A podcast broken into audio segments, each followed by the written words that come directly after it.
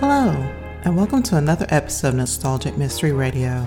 I'm your host, Stevie K, and it's my honor to bring you the radio shows of yesteryear. For this episode, I bring you Dorothy L. Sayers' Lord Peter Wimsey in Whose Body, which is a tale that first introduced Lord Peter to the world and sees him investigating the case of a corpse in a Battersea bathtub and a vanished oil millionaire. This will be a five part series, so sit back and relax, and I hope you enjoy this nostalgic mystery radio. Thank you for listening.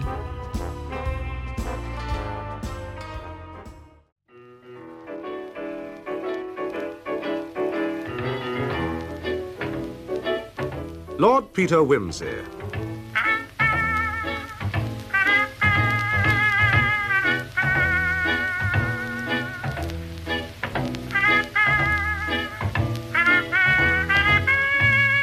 Starring Ian Carmichael as Lord Peter and Peter Jones as Bunter, with Patricia Routledge as the Dowager Duchess and Bernard Archard as Sir Julian Freke.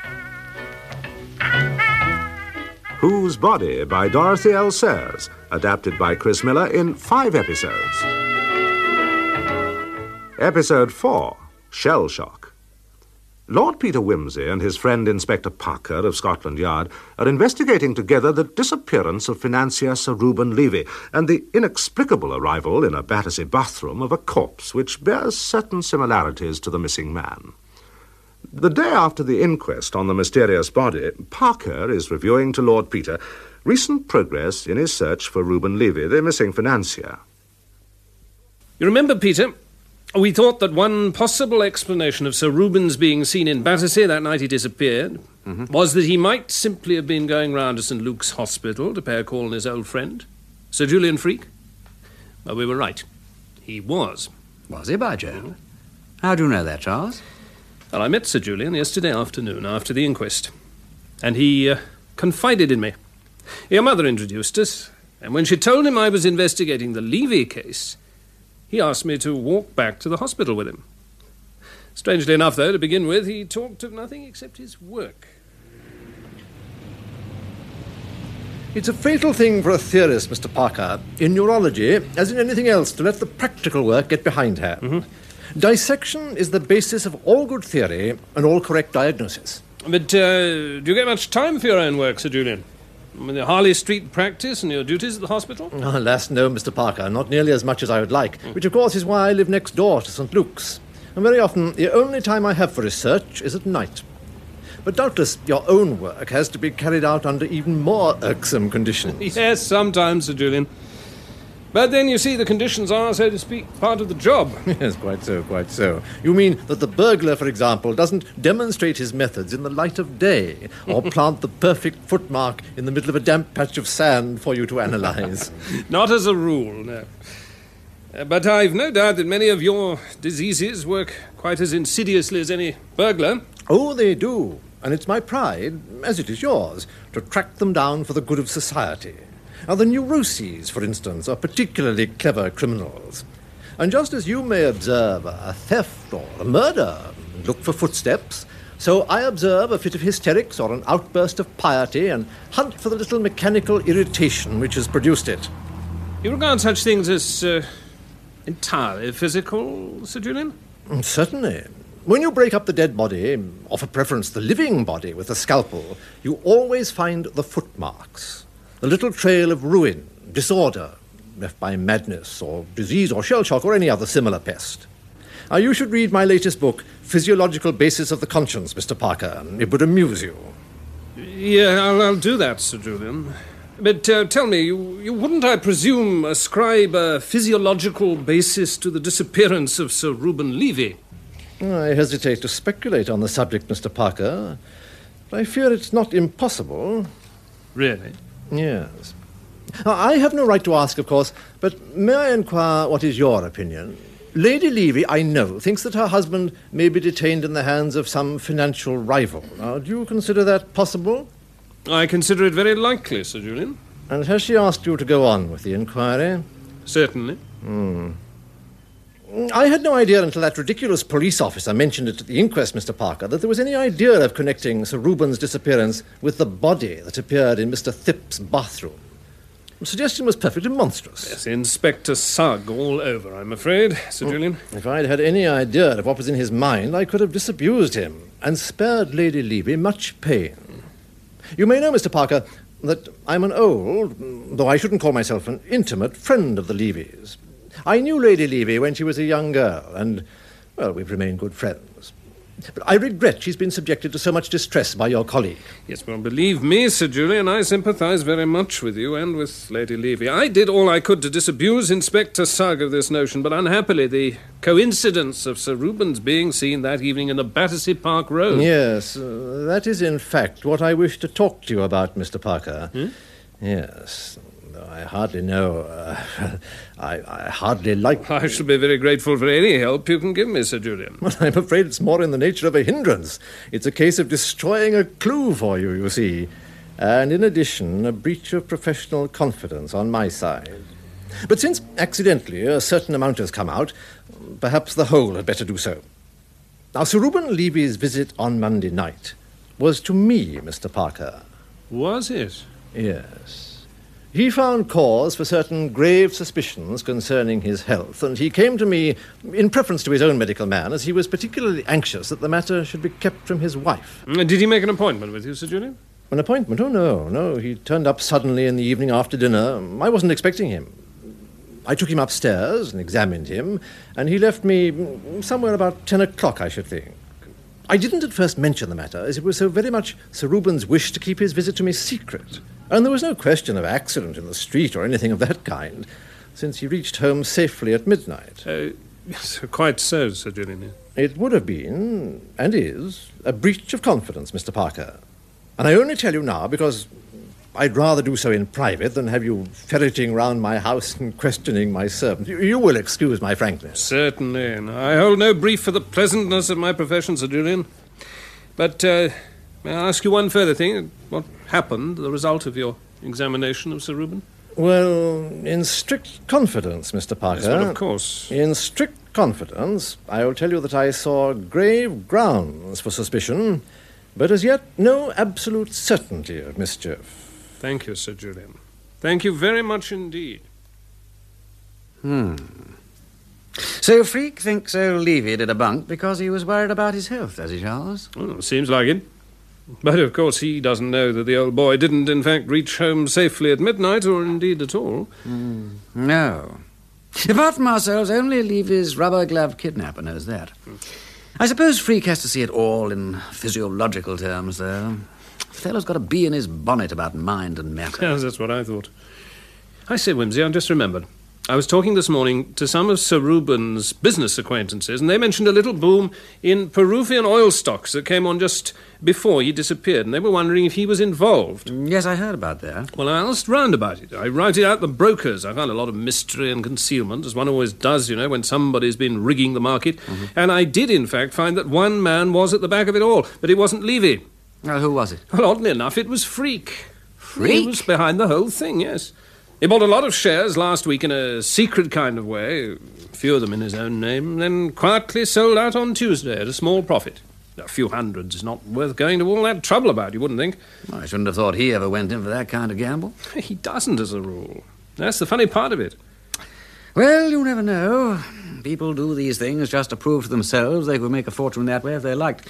Well, However, we mustn't allow ourselves to be distracted by side issues, Charles. Yeah. What we must concentrate on is the impostor. The fellow who dressed himself in Levy's clothes, slept in Levy's bed, and left smudged prints on Levy's very tooth glass. yes, I suppose you're right. Well, of course I am. He is the fellow we're after, Charles. The man with the rubber gloves and the rubber boots.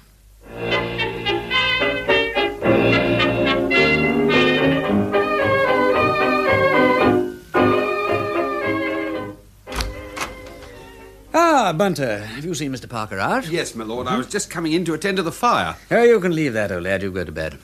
It's nearly midnight. I shall only sit up a short while. Very good, my lord. But if your lordship would permit of me removing the cups and glasses. Mm, Yes, um, carry on. Thank you, my lord. carry on. You know, I feel extraordinarily wakeful and alert tonight, Bunter.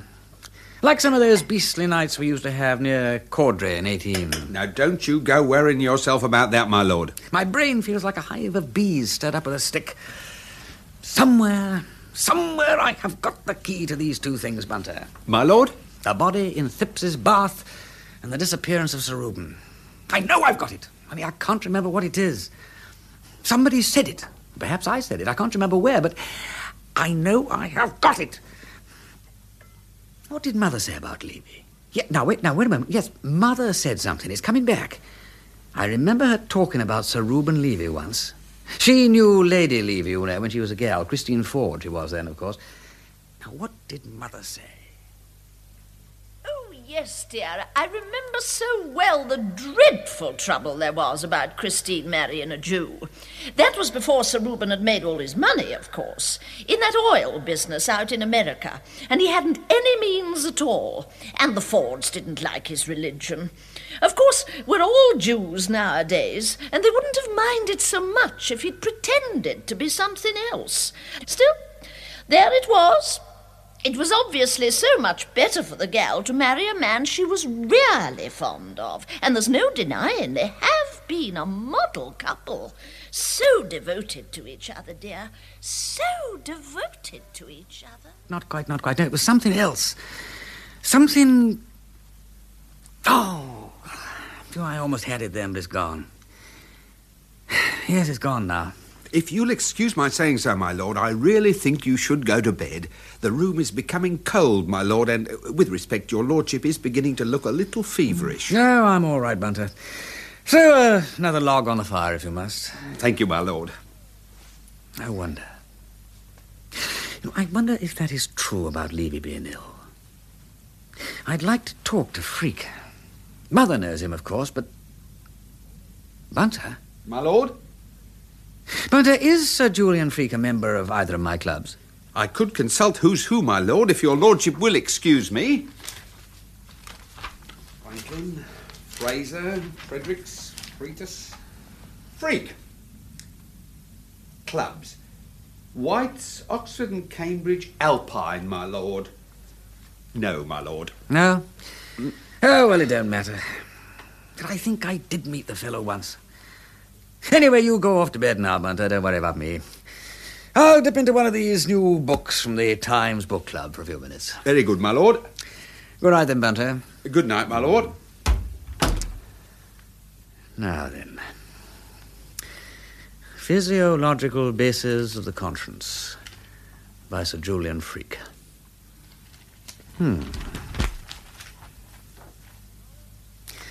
The knowledge of good and evil is an observed phenomenon attendant upon a certain condition of the brain cells which is removable.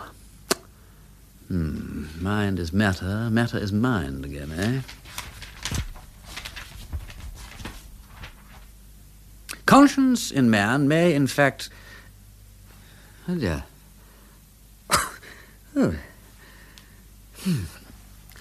May, in, fact, be compared to the sting of a honeybee, which, so far from conducing to the welfare of its possessor, cannot function even in a single instance without occasioning its death.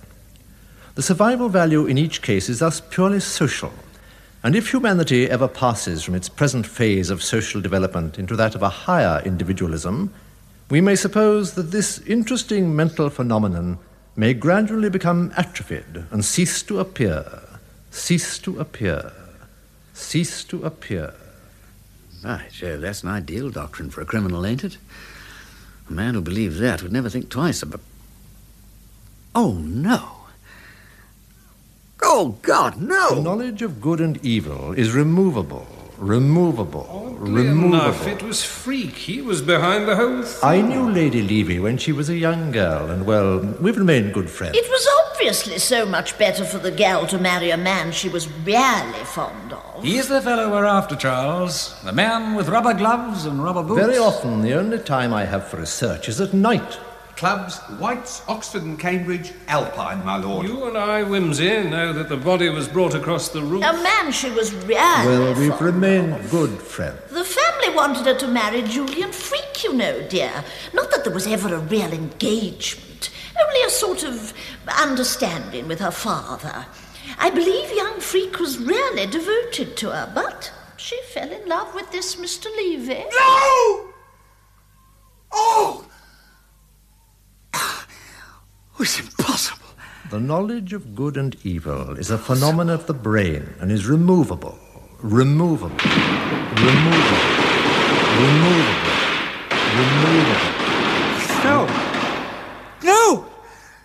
Sergeant! Sergeant Bunter! Bunter! Sergeant! Yes, my lord? Listen, listen. It's all right, my lord. You get to bed quick and I'll fetch you a drop of morphine. You're shivering. You've been sitting up too late. Listen. Listen, Sergeant, over there. Listen. Can you hear the guns? It's the Boche. Oh, dear. No, uh, no, it's all right, Major. Now, don't you worry. Look, shh. Listen, listen, listen, listen, that tap, tap, tap. Oh, my God, they're mining us. There it is again. Listen. Oh, God, I can't hear anything for the noise of those damn guns. It's all right, Major. It's all right. That's our own sappers at work in the communication trench. Don't you fret about that, sir. Our own sappers? Look, are you sure of that? Certain of it, sir. Now, you just come and lay down a bit, sir. They've come to take over this section. You're sure it's safe to leave it? Safe as houses, sir. Come along now. Come along, sir. On your bed now, sir. Oh. That's the way, sir. Now. Oh. Oh. Dear, dear. Oh. I thought we'd seen the last of these attacks. Overdoing oh. himself, he has. Bloody little fool.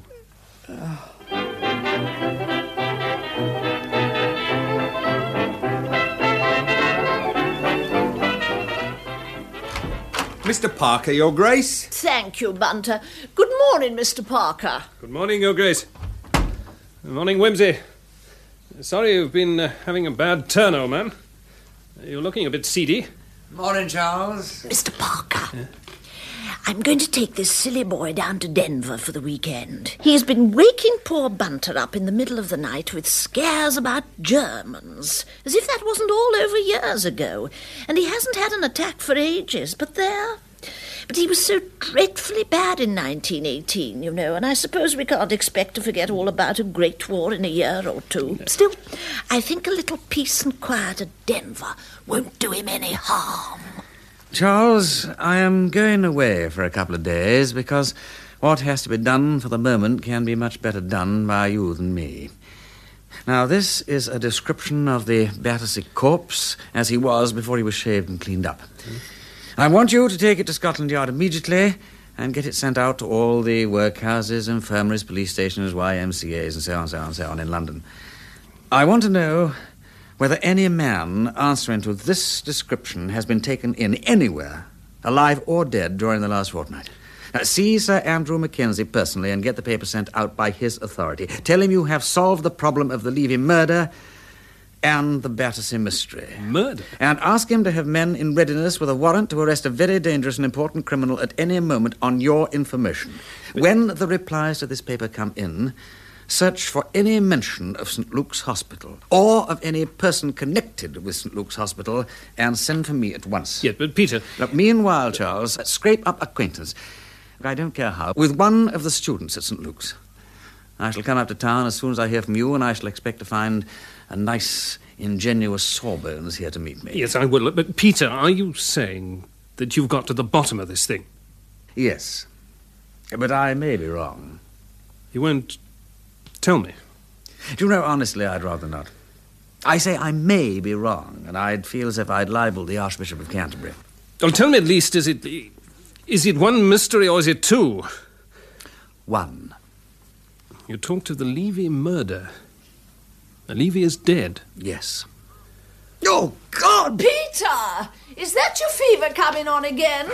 Now, whatever you two are chattering about, you'd better stop it at once if it excites you. Besides, it's time to be off. You're all right, Mother.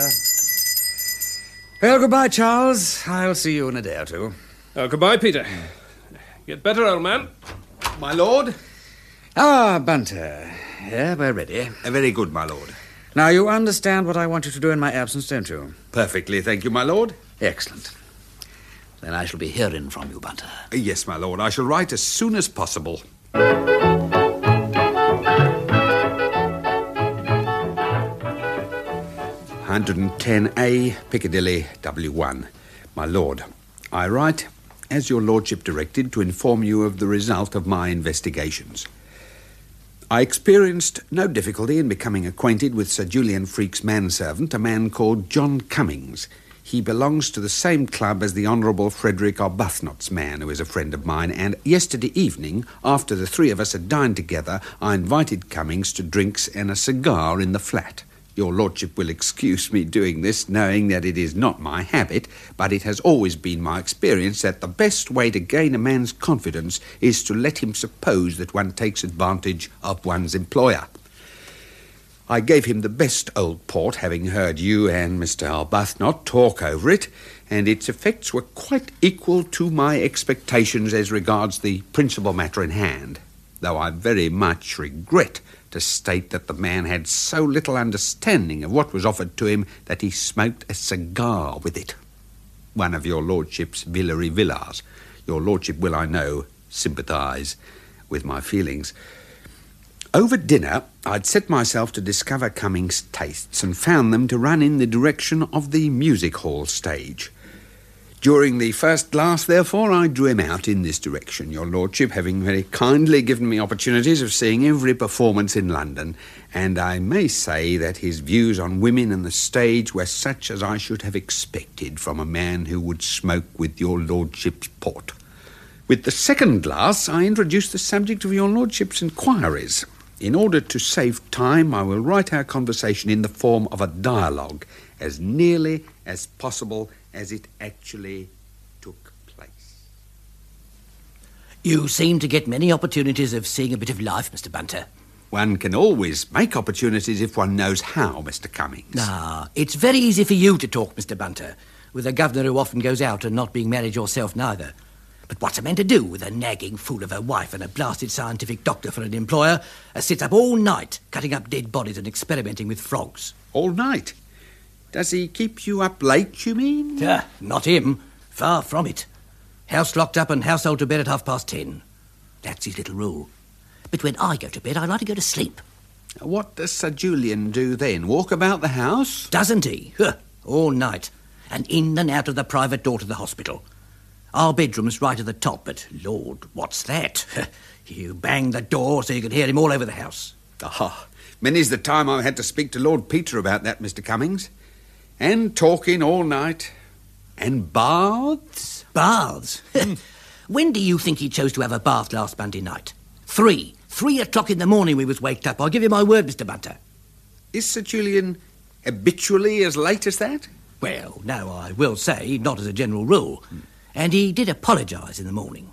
Well, one can put up with a great deal from a gentleman that has the manners to apologise, Mr. Cummings. Mm. And of course, sometimes they can't help themselves. A visitor will come in unexpectedly, keep them late, perhaps. Mm, that's true enough, Mr. Bunter. Yes. Now I come to think of it, there was a gentleman came in on Monday evening. Not that he came late, but he stayed about an hour and may have put Sir Julian behindhand. Very likely. Let me give you some more port, Mr. Cummings, or a little of Lord Peter's old brandy. Uh, a little of the brandy, thank you, Mr. Bunter. Yes, I agree with you, Mr. Cummings. There's nothing more wearisome than sitting up to see visitors out. As you had to do on Monday? Hmm? Oh, no. Oh, no, Mr. Bunter, no, I, I didn't see that one out. No, Sir Julian let him out himself at ten o'clock or thereabouts. Does Sir Julian always do that? Well, uh, that depends. If he sees visitors downstairs, he lets them out himself. If he sees them upstairs in the library, he rings for me. This was a downstairs visitor, then? Yeah, oh, yes. Sir Julian opened the door to him, I remember. He happened to be working in the hall. Though, now I come to think of it, they went up to the library afterwards. Still, anyway, we heard him go at ten, or it may have been a bit before. He'd only stayed about three quarters of an hour. However, as I was saying, there was Sir Julian banging in and out of that private door all night and a bath at three in the morning. It beats me. If I had all his money, curse me if I'd go poking about with dead men in the middle of the night. I'd find something better to do with my time. Eh, aye, Mr. Bunter. aye, eh, aye. Eh? I need not repeat any more of his conversation as it did not concern the events of Monday night. I should wish to add, however, as a tribute to the great merits of your lordship's cellar, that although I was obliged to drink a somewhat large quantity both of the Cockburn 68 and the 1800 Napoleon, I feel no headache or other ill effects this morning. Trusting that your lordship is deriving real benefit from the country air, I remain. With respectful duty to all the family, obediently your Mervyn Bunter. Obliged to drink a somewhat large quantity indeed. Hello, Mother. Hello, dear. A telegram's just arrived for you. I thought I'd bring it in. Ah, thank you. Ah, it's from Charles. Description recognized Chelsea workhouse. Unknown vagrant, injured street accident Wednesday week. Died workhouse Monday. Delivered St. Luke's Hospital same evening by order of Freke. Much puzzled Charles. Oh, I say, oh, absolutely top hole. well, I'm glad I've puzzled old Parker Bird. Gives me confidence in myself. Makes me feel like Sherlock Holmes. Ah, dash it all, those. That's a beastly business. Mother, Yes, dear. you know Lady Levy, don't you? I used to know her quite well when she was Christine Ford. Why, dear? Because there's a terrible piece of news to be broken to her about her husband. Is. Is he. Is he dead, dear? Very, I'm afraid. Oh, poor Christine. She'll have to go and identify him, Mother, and, Yes, dear. well, it'll be under rather revolting circumstances. I'll come with you, dear.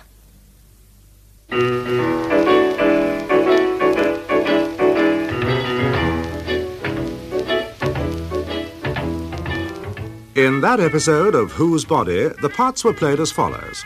Lord Peter Wimsey, Ian Carmichael, Bunter, Peter Jones, the Dowager Duchess of Denver, Patricia Routledge, Sir Julian Freke, Bernard Archard, Inspector Parker, Gabriel Wolfe, Cummings, Peter Tuddenham.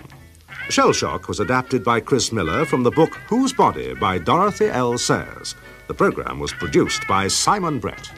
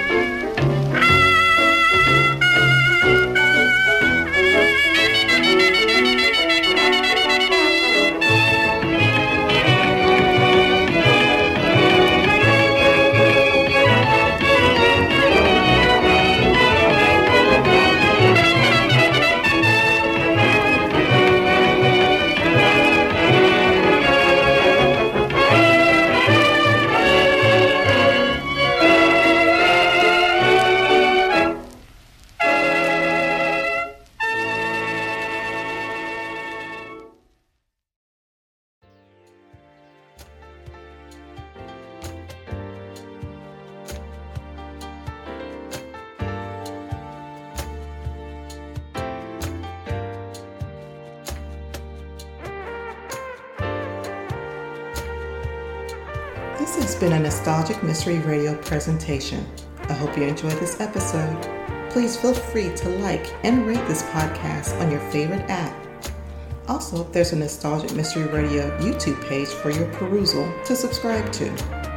You can contact me by emailing me at nostalgicmysteryradio at gmail.com. I hope you have a blessed day or evening. And again, thank you for listening.